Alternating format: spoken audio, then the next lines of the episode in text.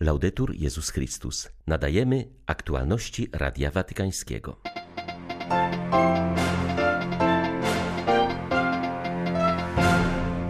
We Wrocławiu miała miejsce beatyfikacja dziesięciu sióstr elżbietanek zamordowanych przez radzieckich żołnierzy w 1945 roku.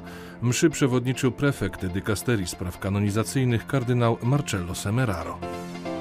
Papież Franciszek przyjął na audiencji w Watykanie grupę grenadierów z Sardynii, którzy zakończyli pełnienie swojej służby na ulicach Rzymu, dbając o porządek i bezpieczeństwo mieszkańców wiecznego miasta.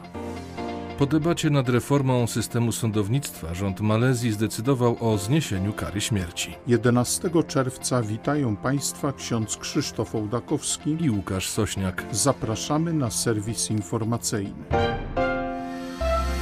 W katedrze wrocławskiej odbyła się beatyfikacja dziesięciu sióstr elżbietanek zamordowanych przez żołnierzy Armii Czerwonej w 1945 roku. Zakonnice ginęły w różnych miejscach i okolicznościach. Połączyło je to, że w obliczu zagrożenia życia bohatersko broniły czci swojej i swoich podopiecznych. W ostatnim roku II wojny światowej radziecka armia miała wyzwalać ziemie zajęte przez niemieckich okupantów. Wypychając Niemców na zachód i zajmując kolejne terytoria, dopuszczała się gwałtów, morderstw i grabieży. Dziesięć sióstr wyniesionych na ołtarze to tylko reprezentantki dużo szerszej grupy sióstr i osób świeckich, które zostały w tamtym czasie zabite przez czerwonoarmistów. Zakonnicą przewodzi siostra Maria Paschalis Jan, mówi siostra Maria Czapiel Elżbietanka. Siostra Paschalis Jan, uciekając z Nysy, schroniła się aż w Sobotinie, tuż za obecną granicą polską z Czechami. Tam znalazła schronienie w szkole i tam niestety została zauważona e, na schodach przez żołnierza radzieckiego. Bardzo stanowczo i odważnie stanęła w obronie swojej czystości, uklękła, mówiąc takie słowa: Noszę świętą suknię i nigdzie z Tobą nie pójdę. Należę do Chrystusa, On jest moim oblubieńcem, możecie mnie zastrzelić. E, kiedy wiedziała już, że najprawdopodobniej zginie, wypowiedziała jeszcze e, z relacji świadków, to wiemy, takie słowa: Mój Jezu, daj mi siłę przy umieraniu. I rzeczywiście w chwilę e, po wypowiedzeniu tych słów na oczach też świadków została zastrzelona właśnie na schodach tejże szkoły. Była najmłodszą z nich, miała 20 lat, kiedy zginęła. Tam w została pochowana przez tamtejszą ludność, mieszkańców i siostry. Ten grób był przez wiele lat otaczany opieką i tuż po śmierci nawet do dziś jest nazywana przez mieszkańców tych terenów białą różą z Czech. Mszy przewodniczył kardynał Marcello Semeraro. W kazaniu prefekt dykasterii spraw kanonizacyjnych nawiązał do obecnej sytuacji. Zauważył, że żyjemy w okolicznościach, w których w obliczu przemocy, okrucieństwa i nieuzasadnionej nienawiści odczuwamy potrzebę, aby pragnienie pokoju i budowania zgody karmić gestami miłosierdzia, otwartości i gościnności.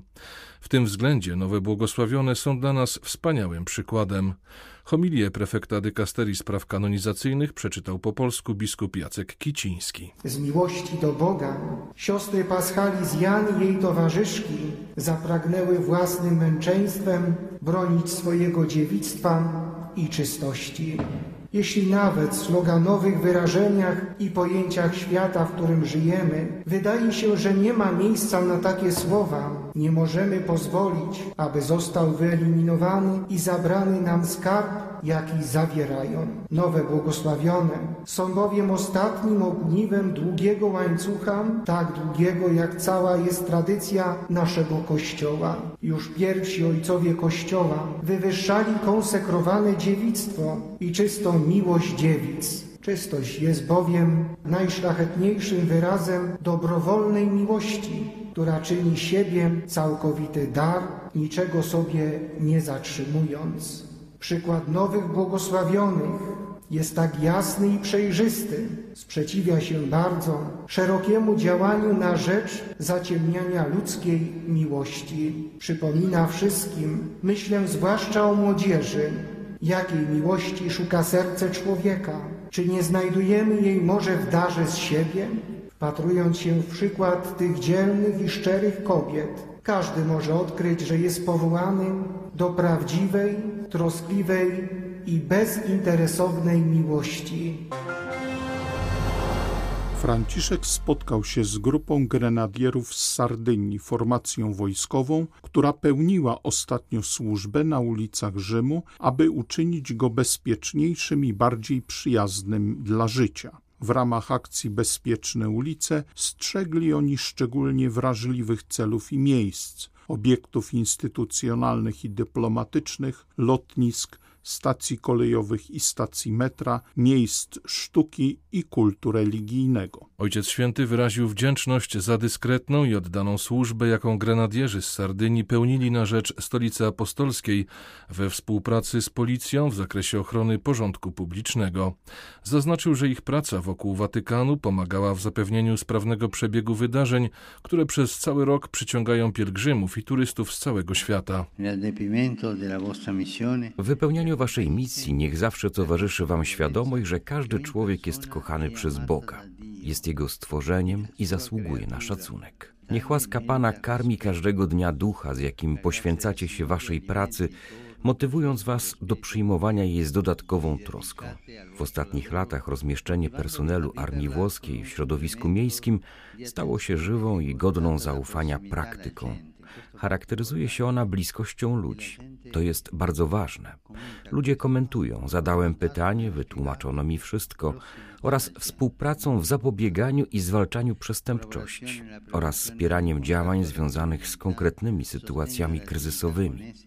Różne jednostki, które następowały po sobie, oddały znaczącą przysługę krajowi, przyczyniając się do stworzenia bezpiecznego środowiska.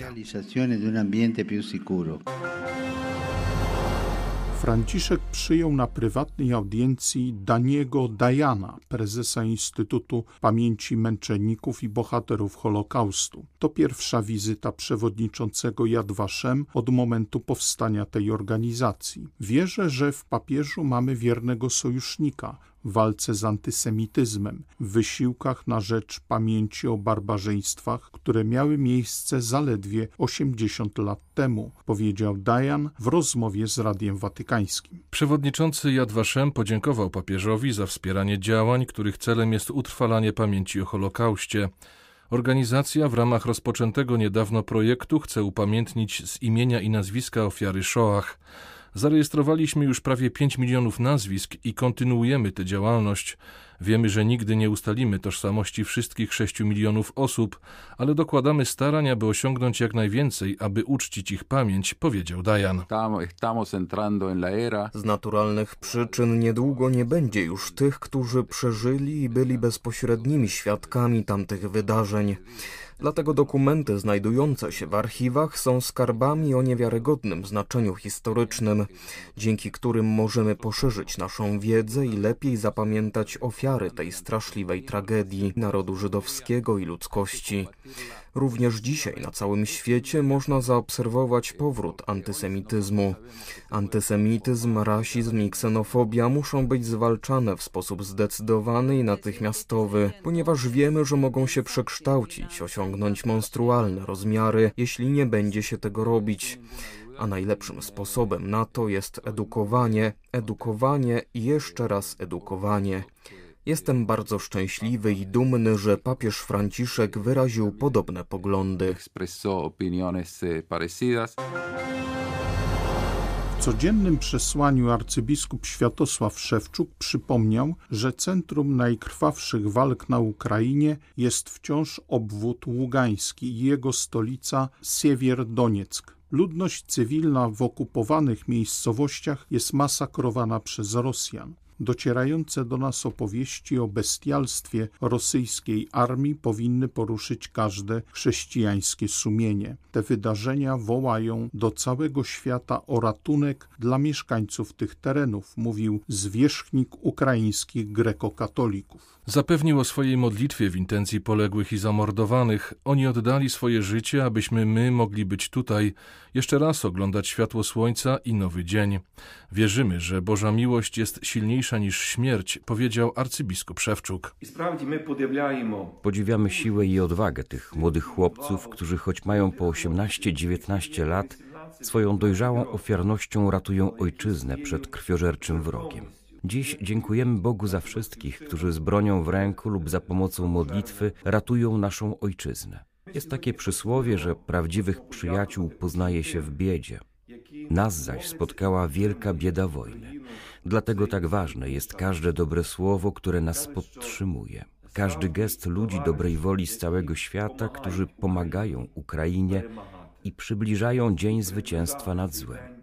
Współczesna kultura do spółki z pandemią sprawiła, że ludzie stali się nadzwyczaj samotni. Łączymy się online z całym światem, ale coraz trudniej jest nam nawiązywać głębsze relacje. Przed nami uroczystość pięćdziesiątnicy. Oczekujemy Ducha Świętego jako tego, który jest twórcą relacji i międzyludzkiej jedności. Bardzo potrzebujemy dzisiaj tego nauczyciela miłości, bo choć często mówimy tym samym językiem, to wcale się nie rozumiemy.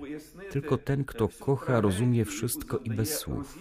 Dlatego tak trudno jest Ukrainie wyjaśnić światu tragedię, której sprawcą jest rosyjski agresor.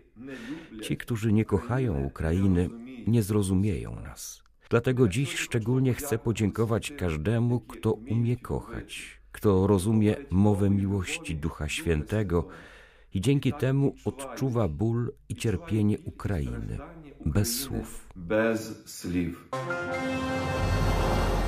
Po debacie nad reformą systemu sądownictwa rząd Malezji zdecydował o zniesieniu kary śmierci. Gabinet Malezji zgodził się na zniesienie kary śmierci, która na dzień dzisiejszy obowiązywała w przypadku 33 przestępstw, z których 11 było karane w ten sposób obowiązkowo. 73% osób czekających na wykonanie wyroku zostało skazanych za przestępstwa związane z handlem narkotykami. Rozmowy nad kształtem systemu karnego trwały od 2018 roku i zakończyły się w zeszłym tygodniu po tym, jak ukończono analizę raportu na temat alternatywnych sposobów kar za najcięższe przestępstwa.